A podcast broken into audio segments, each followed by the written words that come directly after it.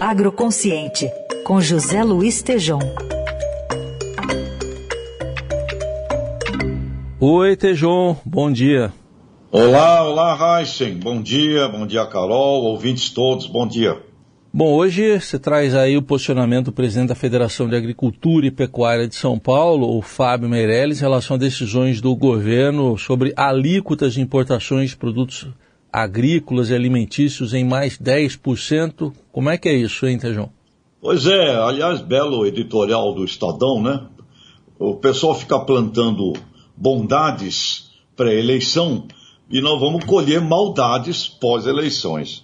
O presidente da Federação da Agricultura do Estado de São Paulo, Fábio Meirelles, se posicionou contrário às medidas de diminuição dessas alíquotas de importação de produtos agrícolas e alimentícios, que, na opinião dele, eu concordo, ele deveríamos olhar a redução dos tributos né, dentro de um país, abre aspas, expressão do Fábio, uma reforma tributária que modernize, simplifique e desonere consumidores e o setor produtivo é o que precisamos.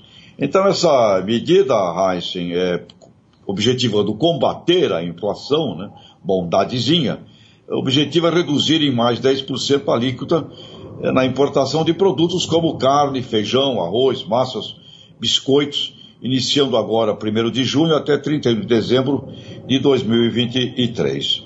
E segundo a Federação da Agricultura do Estado de São Paulo, para você ter uma ideia, né, não é novidade, mas só para relembrar, hoje pagamos 29% de imposto na compra da carne no varejo.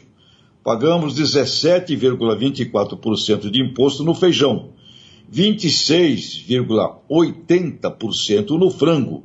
E, além disso, como todos sabemos, os custos elevados em insumos, luz, imposto territorial rural, na logística, etc. E tem uma coisa que é o Fábio Meirelles chamou atenção. Por exemplo, Heisen, uh, o Brasil produz 10 milhões de toneladas de carne bovina. Nós somos o maior exportador de carne bovina do planeta Terra. Qual é o sentido em diminuir a alíquota da importação de carne, né, que beneficia concorrentes, concorrentes do Brasil, quando precisamos sim é melhorar as condições competitivas da nossa produção. Ou seja, Heisen, é mais uma dessas ações que o editorial de hoje do Estadão bem contempla, plantando bondades pré-eleições para colher maldades pós-eleições. E o agronegócio está preocupado com isso porque acaba sendo um ponto competitivo ao próprio agronegócio brasileiro, Heisen. E, Tejon, outra notícia que está preocupando aí o setor agroenergético é esse projeto do governo de diminuir o ICMS sobre combustíveis para 17%. Para o etanol, qual que é o impacto? Pois é, é mais uma dessas bondades né, pré-eleitoreiras com consequências aí no pós-eleição. O pessoal do setor do etanol ficou preocupado porque a redução do ICMS dos combustíveis para 17% vai colocar o etanol e a gasolina no mesmo patamar, porque a gasolina hoje tem um imposto de 25%. Ou seja, você vai tirar um fator de competitividade positiva do, do etanol brasileiro. Então tá o pessoal todo aí envolvido do etanol está se movimentando para ver como é que como é que faz aí para evitar mais este este ataque aí com relação a um item do agronegócio brasileiro. Ou seja, Carol, uma, uma, um detalhe interessante que eu levantei, é, que aliás vem do impostômetro né, da Associação Comercial, que mede quanto eu, você, todos aqui pagamos de imposto.